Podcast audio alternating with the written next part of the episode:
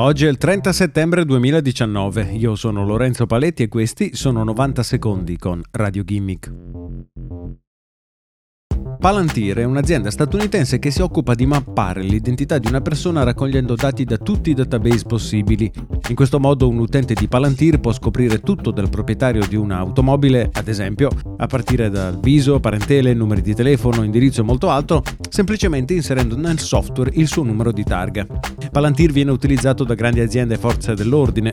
La licenza per usare il software costa talmente tanto che alcuni stati nemmeno possono permettersi di acquistarla. Il suo fondatore Peter Thiel è uno dei creatori di PayPal ed è curioso che abbia scelto il nome di uno strumento usato dal secondo personaggio più malvagio dei Signore degli Anelli per nominare la sua azienda.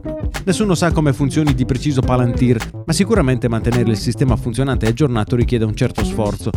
Ecco perché Palantir era tra gli sponsor della prestigiosa Università di Berkeley, in California, e aveva in programma un incontro mirato ad assumere giovani neolaureati per metterli al lavoro sul suo algoritmo. L'azienda però ha recentemente ritirato la sua partecipazione all'Open Day dell'università viste le critiche attirate recentemente per i suoi metodi e per la sua segretezza.